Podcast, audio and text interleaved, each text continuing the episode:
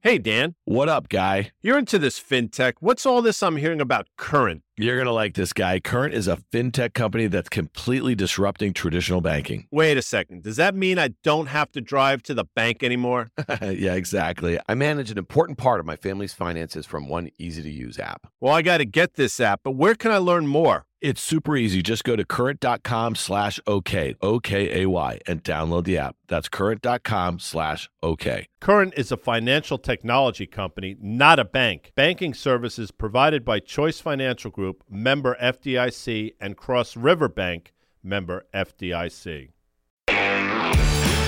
Welcome to OK Computer. I'm Dan Nathan, joined by Deirdre Bosa. She's the host of CNBC's Tech Check. Debo, welcome back to the pod. Hello, I've got Karl the Fog behind me. It is extremely, extremely foggy in San Francisco. I can't even see out the windows. You know what's crazy is like I usually when you pop on on a Tuesday, it's just this beautiful view of the Bay Bridge, but there is none of that. Well, listen, you and I have a ton to get to today. Before I kind of give us a little bit of the rundown, I want to encourage all of our listeners to stick around for a conversation that I had with my very good friend Joe Marchese. He is the build partner over there at Human Ventures, and also my new friend Dr. Marcus Collins. He is a marketing professor at Michigan University. He is the author of the book for the culture, the power behind what we buy, what we do, and who we want to be. That's a great book. And we're going to do a giveaway. You guys know the deal. If you want that book, give us a review in your favorite podcast store. Take a screenshot, email it to contact at riskreversal.com. And Amanda is going to send you a book. We appreciate that. Debo, you and I have a ton to get through. This was not on the rundown, but we're going to talk about ROM commerce. I know that's something that you're going to get really focused on in the coming holiday season. Uber ROM, commerce. commerce. That is the first time I've heard of that. Okay, and I'm going to get your take on all that. We're going to talk about Uber's inclusion to the S&P 500 as it's nearing its all-time high. AI hallucinations, more of those. That's out of Amazon and some pushouts of some products. EV woes heading into 2024. It's been an interesting year there. And Apple getting back to its all-time highs. There's some talk about a smartphone reacceleration and then some services growth that could be on the back of AI. That's at least what Morgan Stanley's saying. And then lastly, the IPO class class of 2024. I know you're excited to talk about that. All right, let's talk about Ron. Class of senior citizens, right? yes, I think that you saw exactly what I was reading from the information. It was interesting. Last week, you and I spent a couple minutes talking about Amazon Prime's NFL Black Friday. And we both agreed that we thought it was really interesting, some of the product integration that they were doing, at least on the ads, and, and really kind of getting people's attention on Black Friday, which is really morphed into Cyber Monday. And we all love football at home for free. And we all love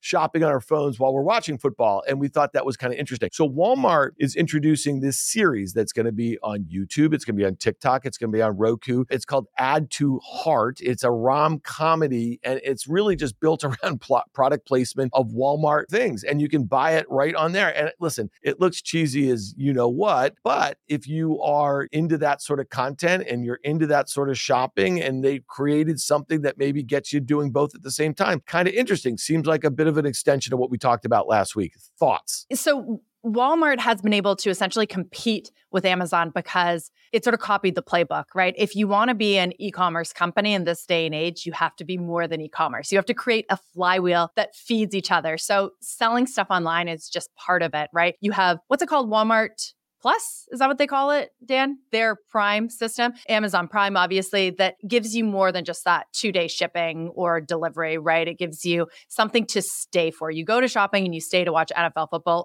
or apparently you stay now to watch a rom com. I'm curious as to how it does because, you know, there's nothing I hate more than being fed products through my content but there is an audience for that. I think that's why the Hallmark channel exists. So Walmart doing it is a really smart move. And it too reminds me that everything, you know, is ultimately an advertising or a media business. And tech companies and the retail companies that are smart buy into that, or maybe not just smart, but have the capital to do so. And Walmart you know being the biggest retailer in the country with a grocery business et cetera is in a good position to do so remember too when they were thinking about buying tiktok that was another similar move and that going outside of its core to do something that would capture a different audience or keep demographics inside of the Walmart ecosystem. Yeah, as far as product placement's concerned, I think you make a good point. I mean, no one likes to be like subliminally like kind of fed these sorts of things, but you know exactly what you're getting. And then on the flip side of that, you could say that a lot of what goes on on Instagram right now,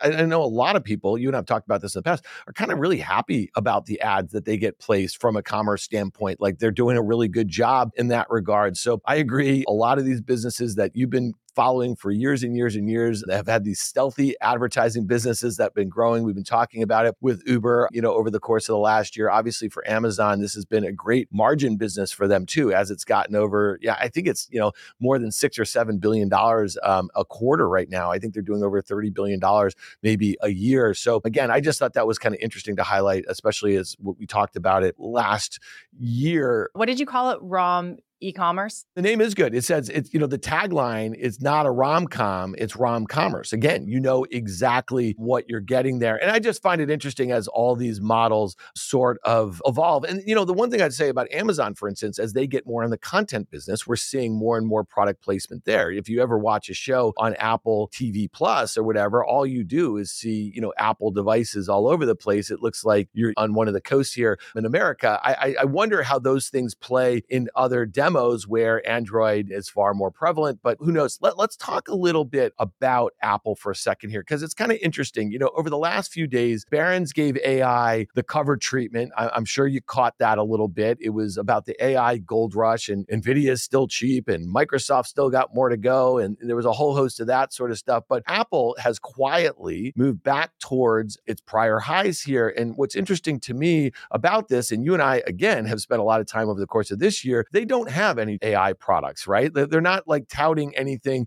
real big. And so part of the story right now is that, okay, smartphones have been, you know, decelerating, right? And so if they don't continue to grow their installed base, you're going to have weakness as it relates to services growth. And then we also know some of the challenges that they have in China. And I just think this is interesting. This is from former Morgan Stanley Apple analyst who now is their head of research. This is Katie Huberty. And she said the smartphone industry is poised for recovery that is not yet priced into shares. This is important part. The firm's global tech team mm. has received a very significant amount of feedback that future growth tied to edge AI or where artificial intelligence runs on users' devices is creating investment opportunities as the industry sits on what she called a favorable inflection point. And I just want to make this last point before I get your take on this. We were talking about the AI treatment for some of the biggest names in the public markets that we know have been benefiting, right, from investor excitement in and around this secular shift. Okay. We were talking about last night on Fast Money. And my point was that I think some of the biggest beneficiaries in 2024 are going to be companies like Apple or like Amazon that have not introduced products, but they're going to see it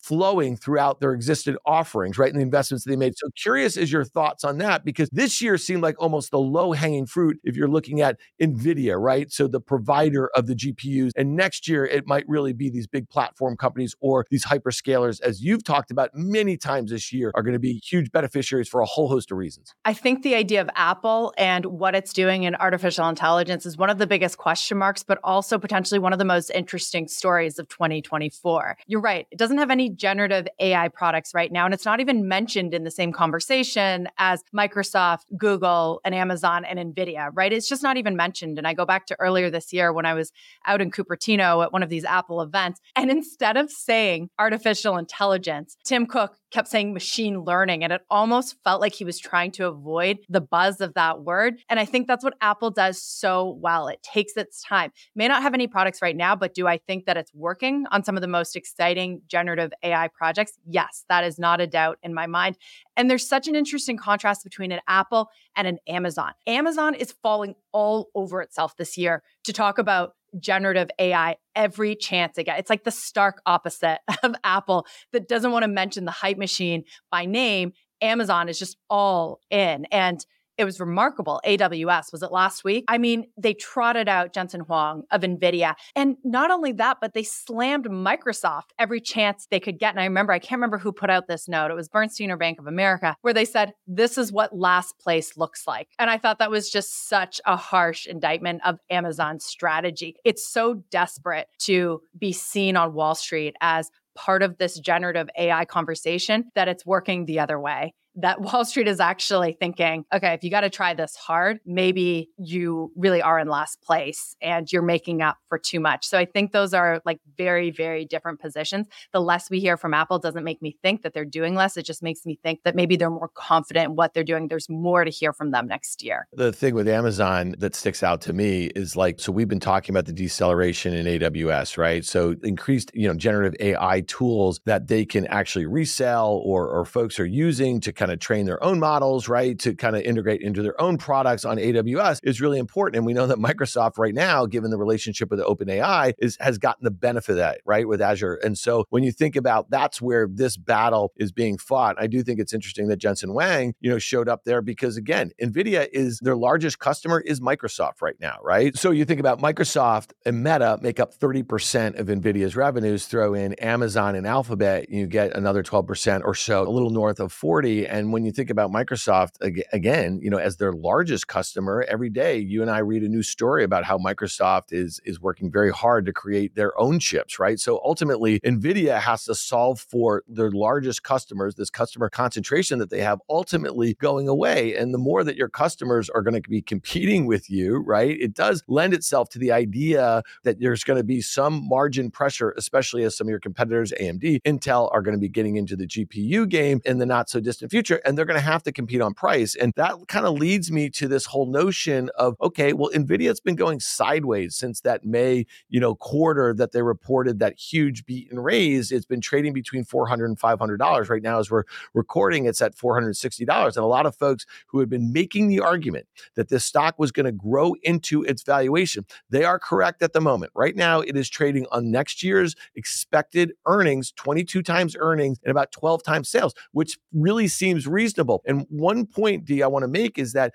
you know, analysts or consensus were slow, right, to ratchet up their numbers for the out year. And that's why it looked expensive, right? But they're going to also likely be slow to kind of cut them as we get into 2024, if you just think about it that way. And it could start looking expensive again. And I just want to kind of make that point because, you know, just as one thing goes the one way, it has the opposite, you know, it has the potential to go the other way too. And that's what I think is one of the reasons why Nvidia is really going sideways for the last four months as it's kind of grown into this valuation. There's another side to this that I don't hear mentioned very often. Um, and this was brought up by the CEO of Databricks, right, who has a really good view and he's always very candid, Ali Ghodsi, um, about the space. And he's acquired a generative AI company this year. This almost feels like a dirty word at this point glut, that next year we could actually see this GPU glut. We've heard from Chinese companies, we've heard from American companies that have been stockpiling. And you just mentioned the competition that's coming online from AMD and the other big mega caps. Even if you don't think that they're going to be able to really make a dent in NVIDIA's dominance because NVIDIA's dominance relies more on the GPU. It's the ecosystem that it's created. If there is, in fact, a glut, maybe the AI hype cycle comes down a little bit, or everyone has all the GPUs that they need and they can use the Amazon and the Microsoft chips that they're developing, or, or we move into a different phase of AI, right, which is more inference, which requires less compute power. That could be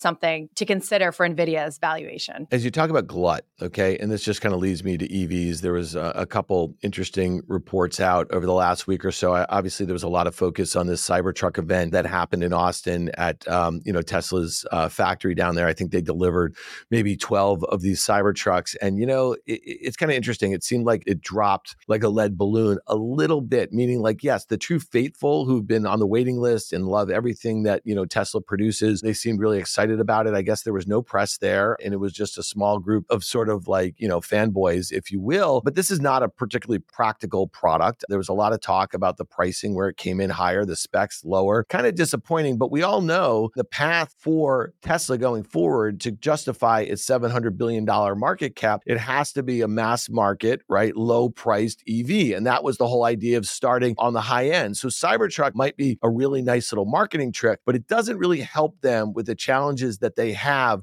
right now in China. And when you think about China as their second largest market, we've talked a lot about this, they have tons of competition here. And this was from Axios. And I think this is really interesting because this was last week. The problem with EVs is they're made in China. And so uh, th- this quote is just kind of shocking to me. Chinese consumers had their choice of 235 different EVs in the first half of this year and paid on average 35,000 for the battery powered vehicle. America's had only 51 EVs to choose from and ended up paying an average price price of more than $70,000. So those numbers are just staggering to me. And unless Tesla can get to more innovative products at a lower price point in China, I think they're going to have a real problem. And I think that's going to weigh on the valuation. And this is going on at a time where there is a massive price war, as you know. And then this is from the information the world is unexpectedly awash in battery grade lithium and nickel, pushing down the prices 76%, 44%, respectively. You'd say that's good for them because it's it's a major input cost, but it's just showing you there's a lack of demand right now and an oversupply. And I think that's going to be not great for Tesla as we head into the new year. You mentioned a lot of different things there. Let me pick up on one of them, and that is sort of that ranking. The Chinese consumers had what more than 250 EVs Yeah, to choose from. 235, yep. 235 to choose from. And it was like 51 here in the United States. To me, actually, that's a point for Tesla because those other 50 here in the US are still so far behind Tesla. And the fact that Tesla's even in the conversation in China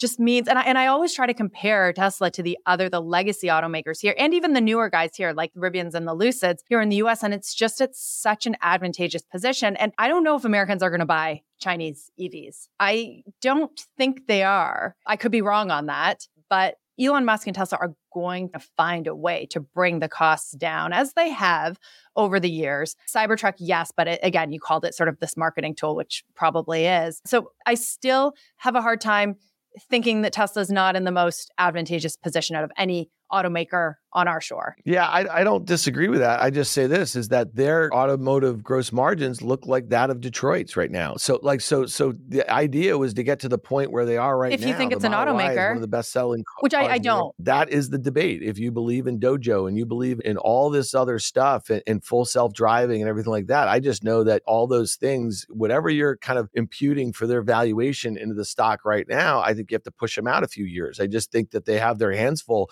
And the last point I'll just say if China doesn't work for them, it's a huge problem. I mean, the valuation, I agree with the advantage that they have here in the US and the and the charging situation. It really works for them. But at some point, if it's just being valued on their US and their European auto sales, it's going to be a hard time. And the other thing is look at United Auto Workers and they have their eyes set on them. You've seen, I think it's in Denmark and somewhere else in Scandinavia, there's some big issues as it relates to labor there. So these are all headwinds, but China is the biggest headwind to me. And I think Andrew Ross Sorkin asked the most important question of Elon last week is that does China have leverage over you? And he was talking about as it relates to SpaceX and Starlink and whatever might go on as it relates to China and Taiwan. And you just think about they do have leverage over Gigafactory in Shanghai, and they do have leverage over the potential to shadow ban these products. You know what I mean? From a nationalistic standpoint, you know, we saw that with Apple a little bit. So to me, that's stuff that all has to play out. You guys know where I stand on this. Why aren't we as worried about Apple, right? It's like the risks for Tesla are so great in China. And I almost feel like we over index on them and we under index on Apple and the China risks there because just like Tesla, if China goes away, can't justify its valuation. Yeah, well, I, I mean, listen, you know, Apple, you know, for instance, China has become less and less, I guess, important from a manufacturing standpoint, from a supply chain standpoint. I mean, they're manufacturing, as you know, iPhones in India and, and other places, you know, for the first time ever. Too tiny. I, I would argue that it's actually, in some ways, you could argue that it's becoming more dependent on China, maybe just different Chinese companies. All right, shifting gears. Uber, a company that you followed from before its IPO, I think it was about four years ago, just the other day, added to the S&P 500. That's going to happen in the next few weeks. The stock had a huge gap higher to new multi-year highs, getting very close to its all-time highs. You know, D, staggeringly near 120 billion dollar market capitalization. The stock has had a huge run just over the last kind of month and a half. I think about 50% or so thoughts here because i know you've talked to dara about this and you know the whole barron's cover curse. There's also that s&p 500 inclusion curse. You know it's great for the company. Sometimes it's not great for the s&p 500 because oftentimes it comes when a stock has had a huge run like this one has had trading at a valuation which is much higher than the average s&p 500 stock. And i would just make the point of that the s&p 500 is a market cap weighted index. So at 120 billion this is one of the largest right trading at a high valuation. And so sometimes there's a disconnect between index buyers who have to buy it and then investors who buy for fundamental reasons who might be basically a bit more hesitant because of valuation and opportunities where, you know, sometimes they don't line up with the run as a company goes into the index. So it's no secret. I've been critical of Uber. And part of the reason that I have been critical of Uber is that I saw it raise so much money in the private markets and just burn through that. And I didn't like when the company would come out and say we're profitable when really they meant adjusted EBITDA profitability. I thought that that was really misleading to an investment audience. In the last few years, though, they have started talking about GAAP profitability. And I give credit where credit's due. They now have sustainable net income. And even there, I was, you know, I scrutinized it very closely. I said, hold on a second. A lot of that profitability comes from these stakes in these other companies that you have no control over. Finally, last quarter, I said, you know what? That looks more sustainable. It actually has to do with your core business and not some other noise around it. There's just typically a lot of noise around Uber.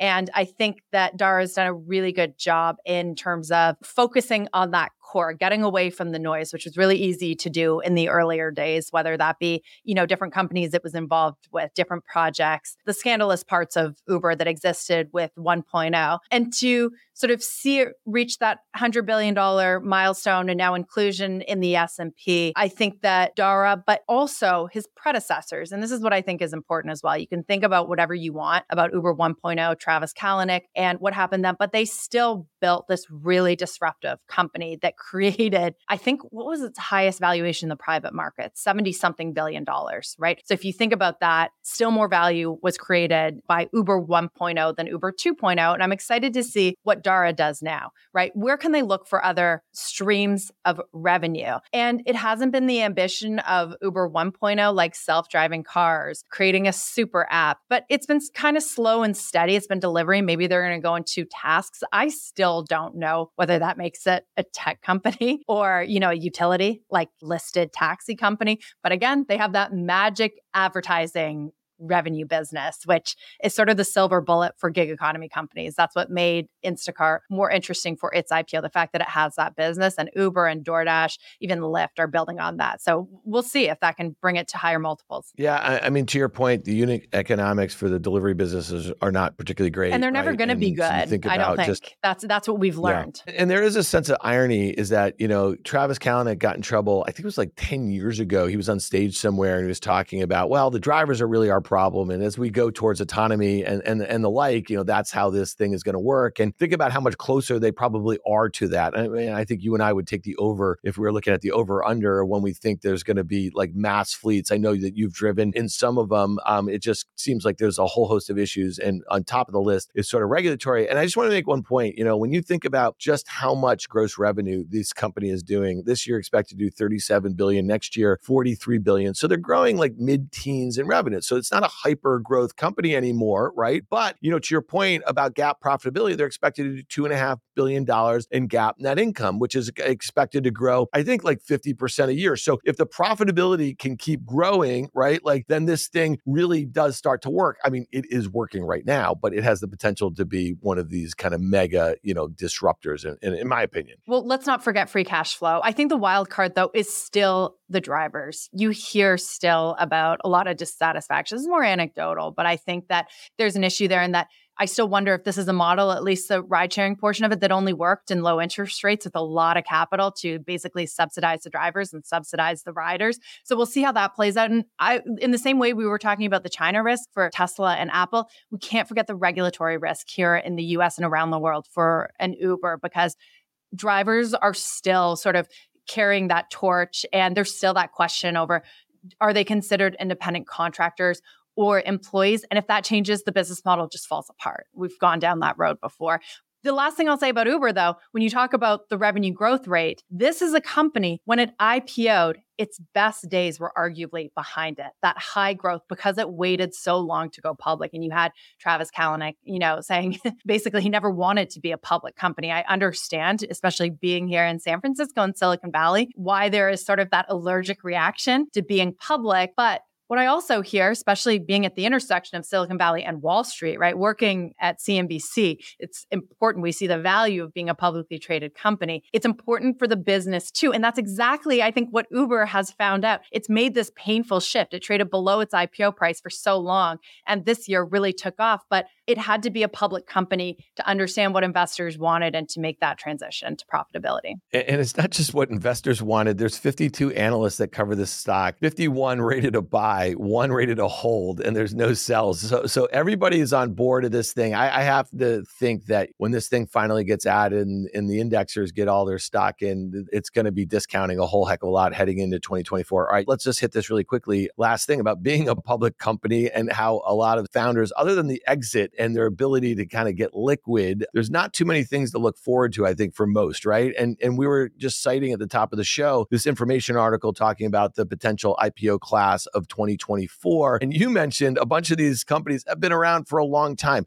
My only thing, and I want to get your take on all this, is like when I look at the list that that the information article had, we'll put it in the show notes. It's Reddit at 19 years, StubHub 18 years, Turo 14 years, SeatGeek 14 years, Shein 12, and a few others there. One of the things that stuck out to me, other than Is that they're all like mid to low single digit billions. So if we're going to test this IPO market, I know there was a couple this year, Klaviyo and Instacart and Arm, you know, and they're all different sizes and, and variations and the like. I think you probably want to come with a bunch of tech ones that have been around for a while. Investors understand the business models and maybe the valuations are a bit reasonable, at least from a dollar standpoint. They're not eye popping at like 20, 30, 40 billion dollars. Well, let's talk about the elephant in the room that is not on this list. And it's just such a glaring omission, and that's Stripe, right? This company and its founders have no desire to go public. And I think that this is honestly one of the travesties of being a tech reporter from Silicon Valley is that founders they see going public as this sort of moment where they're a slave to quarterly cycles and the quarterly report. But to me you know who covers financial markets for an American mainstream public it's so sad because they have the they don't have the opportunity to invest in these disruptive companies when they're the most disruptive. And I don't know what Stripe is going to look like but it might be another Uber where at best days we're actually in the private markets who benefits from that the VCs and the institutional investors who maybe touch on the public mutual pension funds and mutual funds, but it's such a small allocation that the American public isn't really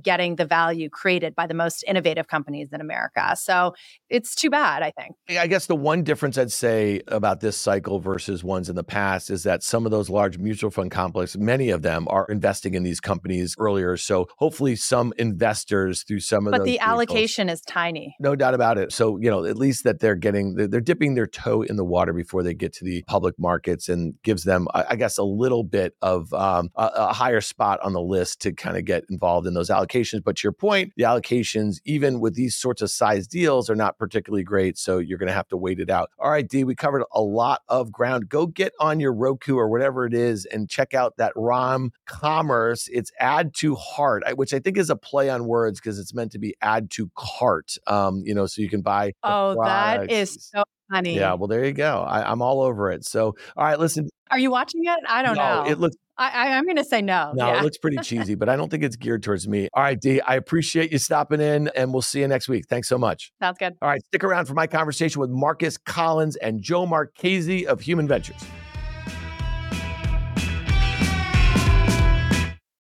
Hey, listeners, it's Dan here. I want to tell you about a company that I'm really excited about. It's called Current. It's a fintech company that's completely disrupting traditional banking. I'm a new Current customer. It's already helping me and my entire family manage our finances, all from one easy to use app. So try Current for yourself and get the app by going to current.com slash OK. That's current.com slash OK. Current is a financial technology company, not a bank. Banking services provided by Choice Financial Group, member FDIC, and Cross River Bank, member FDIC.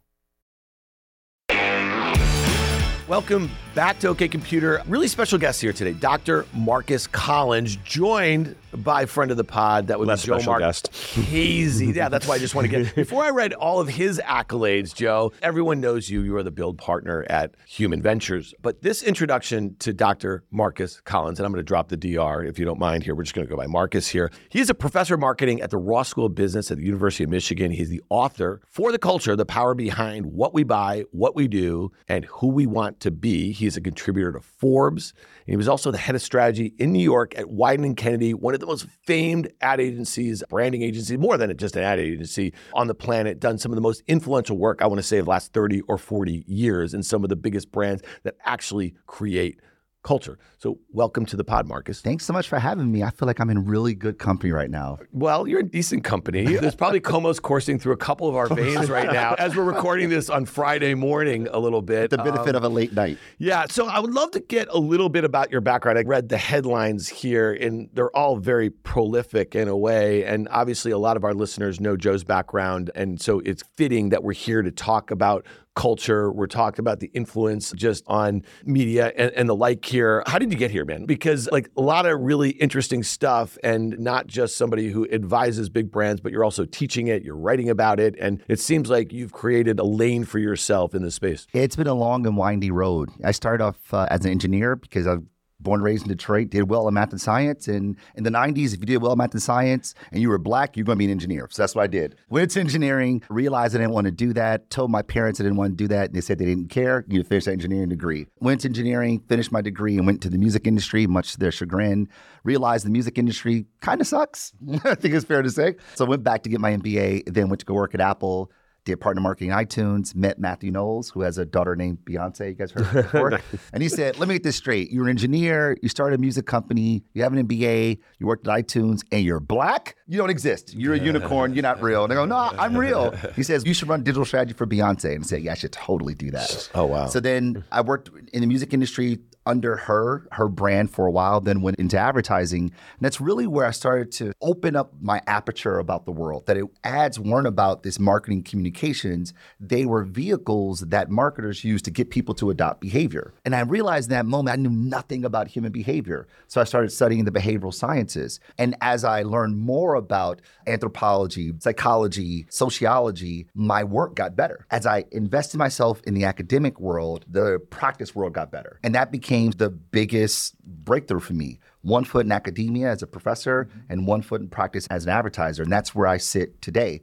Um, I wrote a book to capture the perspective and the learnings to help people leverage that power too. The book, and just you know, we have a little habit here on the pod here. We do giveaways for authors here. So the first hundred folks, okay, who leave a review for OK Computer in your favorite podcast store, you know what to do. You take a screenshot of it and you email it to contact at risk reversal, and Amanda is going to send you a book, Dr. Marcus Collins' book. So please do that because it's a great read here. Joe, talk to me a little bit about your intersection with Marcus because a lot of things that he's just talked about, I know is very integral to your career as you made your way through the ad business and then obviously advising companies, investing companies. And that's one of the things I think at Human, and I know this from personal experience, like you guys are really good at as mm. far as working with companies and working with entrepreneurs and the like. Thank you. Yeah, it's funny because I wanted to go into philosophy in college, but I was at a business school. And so the closest thing to philosophy was economics because it's the it's why people behave the way they do. And, right. and I think that what's so interesting about what Marcus is saying is that I think companies don't think early enough on about what their brand is going to be. And I think we can talk a lot about this macro trend of this overinvestment in lower funnel direct response marketing. But culturally, a brand is an expectation. And if you don't start to form that early, you don't have value. Like you can't imagine like a Nike growing up today. When companies are starting now, like the idea of how you create culture is it's almost impossible to to imagine. Like, you don't know where to buy it. TV isn't like it used to be. TikTok algorithms are, you're trying to hack into. Uh, fame lasts for a second, and so the game has changed entirely, and that's why this is so interesting. It's funny in the music business. It sounds like that honestly, content is being created right to work well on whatever algorithm is doing that sort of suggestion in a way. And I guess like Marcus, I'm curious like how you think about this because when you talk about Joe, like early stage companies that come up with an idea, a product or service or something like that, and you think about branding, does culture have to be created within the way a company operates, the way they think about the product or the service, and then being projected outwardly because it's something that's authentic to that company or that that product or service? I think it's wise to first start with what do we mean by culture? Yeah. Because culture is one of those words that we often use but seldom fully understand, right? Let's get our ideas out in the culture what's happening in culture. We have a foosball table in the kitchen. We have a great culture here. Yeah. Culture, culture, culture, culture. Kombucha culture. is really good for culture and startups, right? Or did I say that wrong? Kombucha? Kombucha. There we go. I, I, was trying to figure out what you're saying, and I think I got yeah, it. Yeah, it's so far into my culture. But if you ask five people to define culture, you get 55 different answers. And that's a problem because there is no external force more influential to human behavior than culture, full stop. But if we don't have a good Rosetta Stone to define it, then we can never fully harness its power. So, what is culture? I think about it from a sociological lens, particularly Emile Durkheim, one of the founding fathers of sociology. He talks about culture as a system of conventions and expectations that demarcate who we are and govern what people like us do. It's like a system of systems that's anchored in our identity with all the complexity that our identities have, right? And all of its intersectionality. And because of who we are, we see the world a certain way, a shared worldview. That's why for some, a cow is leather, for others, it's deity, and for some, it's dinner. Which one is it? It's all those things depending on who you are. And because of who we are, we see the world a certain way, and then we navigate the world a certain way. I'm a Collins. We believe family church come first. Therefore, Sunday mornings, I'm in the church sanctuary. Or I get a passive aggressive call from my mother that afternoon. How was your morning, Marcus? That's she gets down. And it's not like there's a law saying that I must go to church, but it's just what we do. So because of who we are, we see the world a certain way. Then we navigate the world a certain way. And then we express ourselves through shared work, literature, film, music, movies, brands and branded products become ways by which we signal who we are. They're outward expressions of inward beliefs. With that as the working construct, right? This system of system, the alchemy of which makes up our culture. What does that mean for brands, for companies? The idea is that companies put things in the world as exogenous shocks to the system that people respond to and go, whoa, what was that? Joe, what do you think? And then as we enter discourse, we decide do people like us do something like this? And as a result, we do it. We buy it, we drive it, we wear it, we watch it, we talk about it, we take action because that is what's normal for us. But this is the point. He says it so much more eloquently than I ever can. But this is the, but I want to drive this home on what it means for brands in a world where we don't have shared narratives. Where you see something on Instagram, you don't know if I've seen that on Instagram. So then how can you buy it and signal anything to me? So the number of shared experiences, it's not just that you and I could have seen the same ad, but I don't know if we've seen the same ad. So that's why or know what you think about that yeah, ad or, either. Oh yeah, or or know whether. And so if we can't get to those things, like that is when a brand has a shared expectation and i know that other people believe that and then it has value That's right? right. and that is the thing that if you can break through on that like it is incredibly valuable i try to work with founders constantly to start to think about brand a little bit differently because again i think i've said this here before but i just can't i can't get over it enough google and facebook and amazon and all the retail media have said to the world if you can't measure it don't buy it Yeah. which makes me think that everything that's hard or impossible to measure is wildly undervalued but you have to be comfortable with the fact that you don't know how to measure the thing that drives people crazy. One thousand percent. I mean, which I think is actually irresponsible to say if you can't measure it, it's not real. I love my wife. Can I measure my, the love I have for my wife? a couple, She might argue differently, right? a couple she times can. a year at least. Yeah, but it's hard to measure it. However, because of what I feel, Yeah. the love I have, I behave accordingly. So the idea is to understand the antecedent, which is culture, so we can measure the byproduct, which is behavior, right? And consumption is a cultural act. What we wear, what we go, how we style our hair, if you have it, what mm-hmm. you drive, where you went to school, who you marry, if you marry, where you vacation, what you eat, how you bury the dead. These things are all byproducts of our cultural subscription. Culture is the biggest cheat code in business. Full stop. Yes. But to Joe's point, it's something that we don't pay attention to because we can't define it, we don't understand it, we can't measure it. But if we can define it as, as a convention of expectations of things that people like us do, then we can then measure what do people do? Right. What do they buy? What do they drink? What do they watch? What are they doing? That's what we're in the business of as marketers, getting people to adopt behavior. Ha- have all these delivery mechanisms, right, for brands to kind of reach consumers, have they made a lot of everything that you just said really inauthentic? You know, you know what I'm saying? That's the one thing. It's like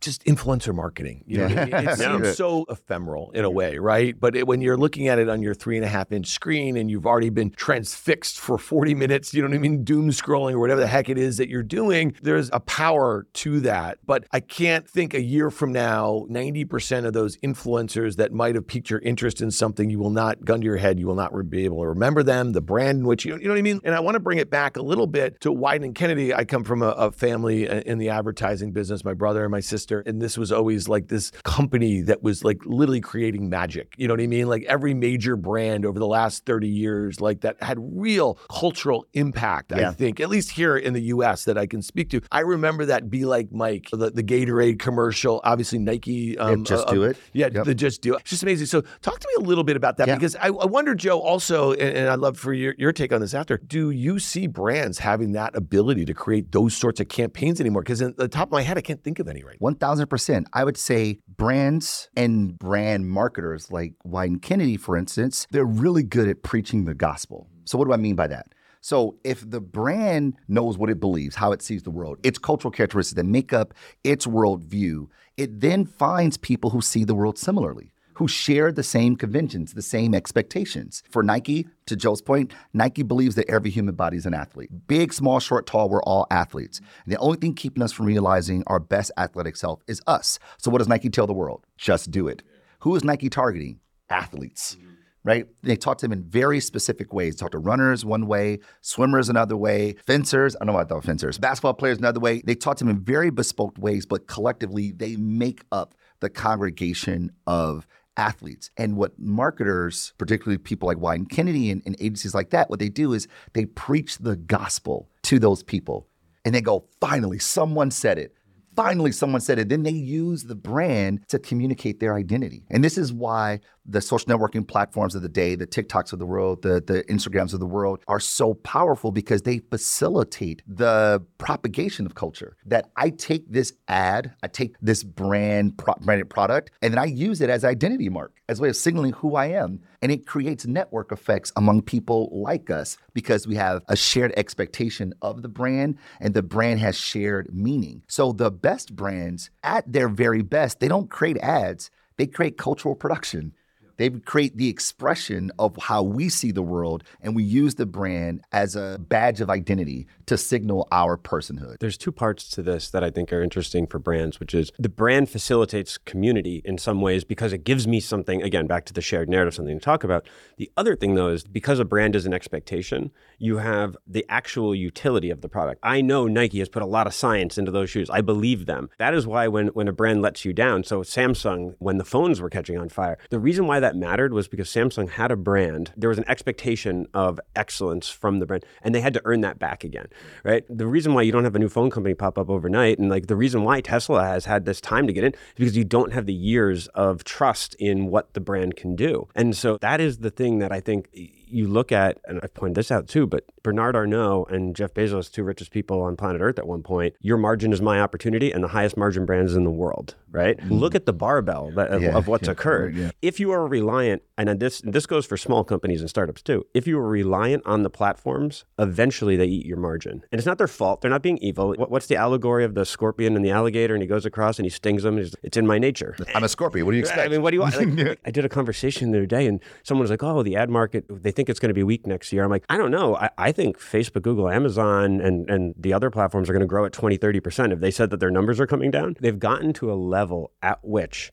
they have inserted themselves in the flow of commerce. That's right. Like a 20% VIG on the on the US commerce is a pretty good business to be in. But none of that is culture creating. All of that is demand sorting. So how do you break free of that? And those those are the ones that get outsized returns for sure. Yeah. I mean, I think the idea of facilitating culture becomes a place where I want to be because what people decide is acceptable for people like them, they buy. I love uh, Taylor Swift as an example. Yeah. Who doesn't love? Yeah.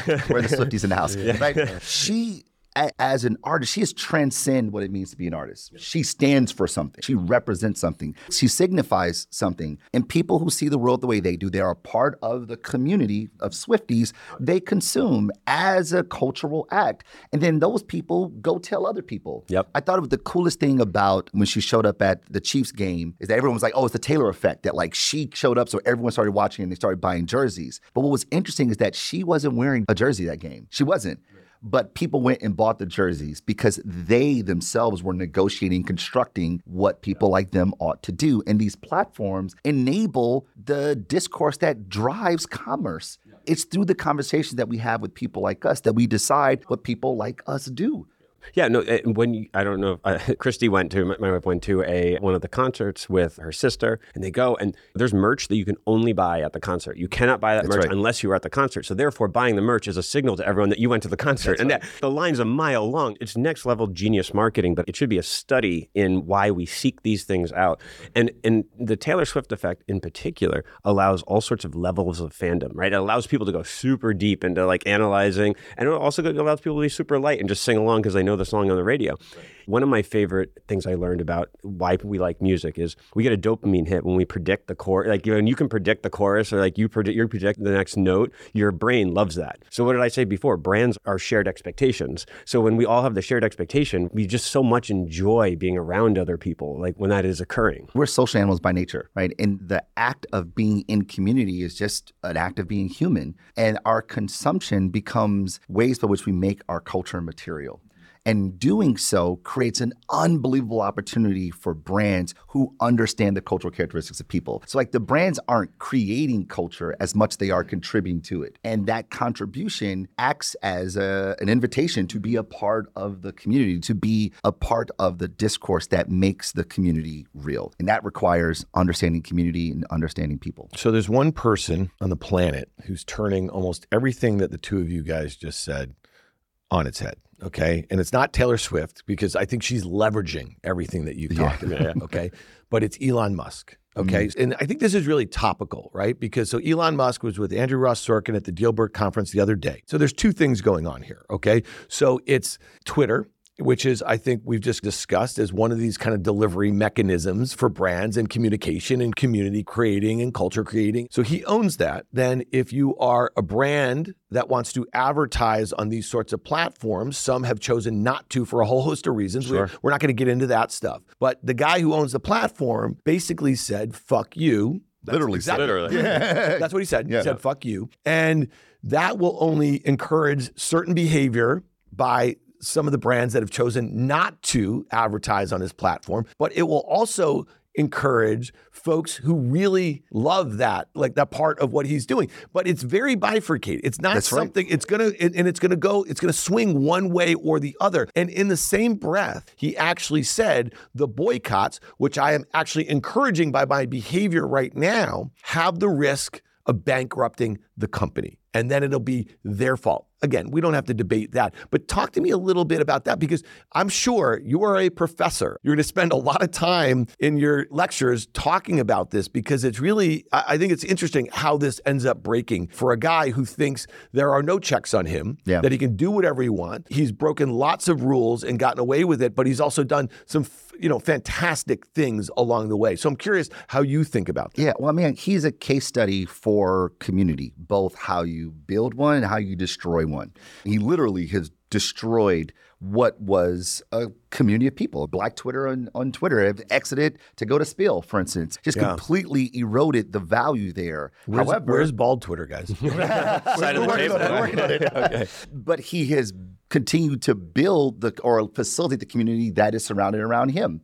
Right? It's not a far fetch from what we've seen with Donald Trump. Yeah. Not a far fetch from what we've seen from Kanye West even, right? These figures have facilitated community around their personhood by dissenting from what is normal. But it's really narcissistic. So I think you could almost put it in such a small bucket, though. Uh, like we, you just mentioned two very big figures in the world, Donald Trump and Elon Musk. But when you really think about the folks that they are commanding, like right now, they're not that marketable right now because unless you're selling guns and gold and, and yeah, survival kits and stuff like that, you know, that's it. We'll take out the Elon of it all and think about the fact that his personality and the cult of personality personality, mm-hmm. moved the stock market. Like Tesla should not have been worth what it was worth. But loyalists like that, you got to think of, talk about a brand, right? Now you could argue that right now he's destroying well, that, and we're right? going to get to that. I think that that was the next but, part of this but, conversation. But but I actually, but if we ignore the bad for just a second, yeah. every startup founder is a cult leader to some extent. I always talk about the T-shirt test. Would you wear the brand on, on the front of your T-shirt? How many startups do you see where people will wear the brand on the front of their T-shirt, right? And it, and it doesn't. It's not necessarily a brand. It's not. Necessarily, it's not an apparel brand. Why are they wearing it? Because they love where they work. They love. It's a receipt they, of identity. Yeah, that goes away when you get to a large corporate, right? right? It's very rare you see a large corporation where you still want to wear the, the the brand on your shirt. There is this thing that when you're starting a company and you're building a company, you're saying it's the gospel, like you were talking yeah. about. Here's what we believe. We believe we can change the world. We just need to do this. We believe we can do this. We just That's need to do that. Oh, I just need to raise some money. Okay, I just need to hire some engineers. I just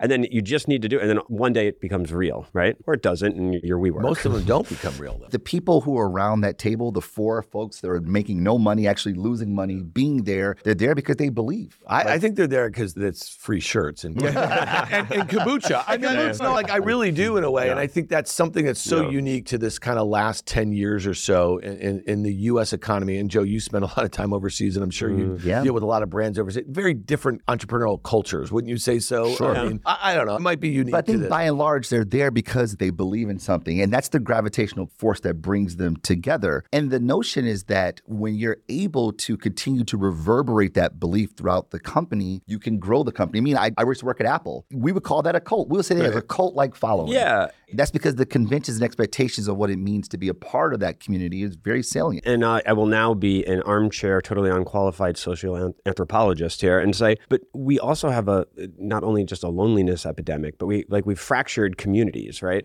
And work, and I thought about this a lot when everyone's, oh, we're never going back to the office, everything's going to be remote work. I said, Work isn't just where you sat nine to five on a computer; it's where you talked to people that weren't your family. It's where you met friends. It's where you shared the stories from the football game over the weekend that uh, Travis Kelce's dating Taylor Swift. Like this idea of getting humans mashed up and, and, and aligned on a problem to go solve together is more about getting people together. And we don't have a lot of that in other Yeah. places. So, yes, there's a foosball table, we have culture. I think for some people, it really does become that. And, and it, that's an important part of life. Yeah, there's a scholar named uh, Michel Maffesoli refers to this as neo tribes. See, I, I, I knew if I knew if I went with the low grade armchair, then we'd have a professional tell me I was. you know, you know, Help me out. anthropologists would argue that we're meant to be in communities, small tribes, small communities. And thanks to the Industrial Revolution, we found ourselves in these big metropolis, these big cities, working to to make capital. And what we did was we found other people who were like ourselves. We heard ideas that never heard that before. That's interesting. We adopted new identities through our consumption. And then we found more communities. These outlets, they aren't just for their functional service, they're about their communal drive of what it means to be human. These things bring us together. So whether you are a part of the tribe of Elon Musk, or you're the tribe of athletes, these things become ways by which we're able to demarcate our identity, who we are, and where we fit into this world. And that's really what we're after is finding meaning and what is this mess of experiences in the world. And as we hold on to these things, as we consume, as we bump into people, we find who we are and who people like us are. In our minds, that means safety and survival. So the next part of this is Tesla because I think this is going to be absolutely a fascinating case study. Yeah. Okay, and so this goes back to that conversation with Andrew Ross Sorkin and Elon Musk, and he was talking about how he basically Elon has single-handedly pulled forward the EV adoption and, and the creation of this industry in a world that really wasn't. And you're a Detroit guy. Think about Yeah. how resistant Detroit was for so long. Totally. It's a hundred billion dollar revenue company. Yeah. It's a $700 billion market cap company. It's being valued at, you've heard all this stuff. I, I think its market cap is greater than all of the other autos in the world combined. Mm-hmm. Okay. When you think about that. Okay. So people are buying in, not just the people who work there, but consumers have bought into something. Okay. Yeah. So now the individual who is solely representative of this brand, they don't advertise. Okay. And he goes out of his way to talk about this. They don't Well, advertise. they, they, they no, they advertise a ton. He is just he is the advertiser. That's Like- right. Like Right. he, he And is. we are he- the advertiser. right, We're doing right. it. Well, so it started out with people who cared about the environment, Yeah. right? And then it's actually it, over the last couple of years, it's switched over. So EV adoption has slowed, right? And and maybe the incentives, other than some tax incentives, have, have like like they just don't exist anymore. And then a lot of folks are actually repelled by him and his behavior. We were talking about this the other night on Fast Money, and Melissa looked at me and I said, "The greatest trick the devil insert Elon ever like Devil's the greatest, advocate. the- no, no, the- no, no, no, well, the usual suspect. So I said, that, Oh, that's right. Yeah, that's right. Yeah, you said that. so, That's right, so, right, so the, the, the greatest trick the devil ever pulled, insert Elon there, okay, was convincing the people who didn't want to buy EVs that they should buy EVs. That's what's going on with Cybertruck right now. Think about the people. They are the cult followers. They are the true believers. They are in his tribe. And that tribe, I believe, is getting smaller and smaller. They're the ones who were lined up in Austin to get these Cybertrucks. They're not EV buyers. Yeah. They don't care about the environment. right, yeah. They're all in it for him. So talk to me a little bit about that because at a time where demand has dropped off, their profitability making these cars has dropped off dramatically. The competition is dialed up. Geopolitical issues, Yeah. okay, are huge for them. If you think about it, Andrew Ross Sorkin asked the question: Does China have leverage over you? Your second largest factory is in Shanghai. You rely on manufacturing, consumption, so they're consumers. Yep. Access to rare earth materials. Okay. So if you were to go turn on Starlink somewhere that they don't want it turned on, maybe Taiwan, could they shut you down? So all of that stuff, it, it's just a bundle of conflicts of interest. And yet it seems like the true buyer for his products are getting narrower and narrower. And I'm just like, again, this is fascinating to me. I don't have the answer. I wish I did too. Yeah. I think yeah, I don't think there's But you know, I think what happens is that because to Joe's point, he is the marketing for the brand when he does things that are unsavory with the population of people who were in the boat, they go, "Ooh, now consuming means that I'm in compliance with yeah. that I agree," and therefore they go, "No thanks." It's sort of like when Nike partnered with Colin Kaepernick for the ad, people started burning their Nikes as a way of signaling that is not my identity. Right? They're they're trying to push against that, but the people who believe that was the right move, they bought two pair of Nikes. Yeah. Right. So these things are all about our consumption process as a way to signal who we are. Yeah, and, and, taking it away from Tesla, just any startup. You gave the example that Tesla was valued as you know, more than all the other. How many startups have crazy valuations because the investors believe in the future, like they're going to grow into that valuation? Yeah. They're just not. They're just not traded the same way. Like we, we, make investments in companies like that we value them at tens of millions, of hundreds of millions of dollars, and yet they're not profitable yet, yeah. right? Because like, we believe. Because yeah, because we believe, and and like, that's what it takes to get there.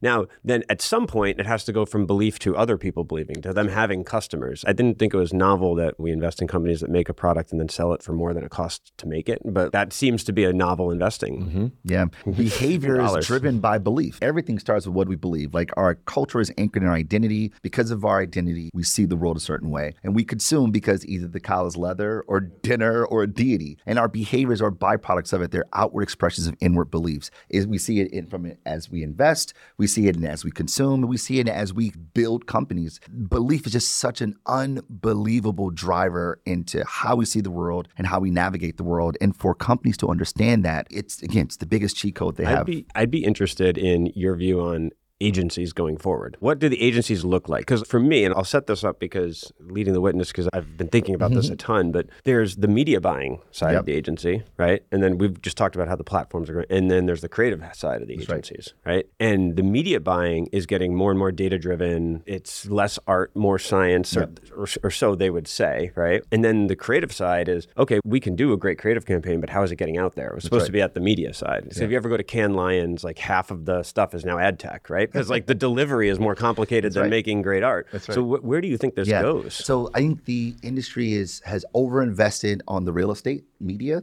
Um, and we've used data to help us pinpoint what we should populate that media with the creative side. Uh, but we missed the thing that we've been talking about that actually drives behavior, which is the cultural side. And when agencies say we focus on culture, they don't know how to define it. So therefore, they can't really show where culture drives commerce. So those companies end up going back to focusing on value propositions. And you notice everything we've been talking about, Nutbit was about my razor sharper, my battery lasts longer, my car goes faster, or my shampoo will get you laid. Like none of this mm. stuff is about the value proposition that most of the advertising drives to. I want to try I want to try your shampoo. But it's going to cost hair. I think it sounds like it does a lot of interesting things here. Listen, th- this was like such a great conversation. Joe and I have talked offline about some of this sort of stuff stuff. And he's like, I got the guy for you to meet. And it was Dr. Marcus Collins. You are the author of For the Culture, the power behind what we buy, what we do, and who we want to be. And listen, people, if you're listening right now and you want to read that book, you know what to do. Leave a review in your favorite podcast store. We're going to send you one. Marcus, it was so great to talk to you. I really hope that you come back. And I listen, anytime there's something going on like happened this past week, I think it's a really fascinating case study with what Elon and really like him doing what he wants to do uh, as it relates to his brand and not particularly concerned mm-hmm. um, about how consumers feel about it. And I think the jury's still out how this one plays out. But your thoughts on this was really fascinating, Joe. Obviously, as always, thank you for being here. Thank you for the introduction. And let's do it again soon, guys. Awesome. Let's do it. Thanks for having us. If you like what you heard, make sure to hit follow and leave us a review. It helps other people find the show. We also want to hear from you. Email us at contact at riskreversal.com.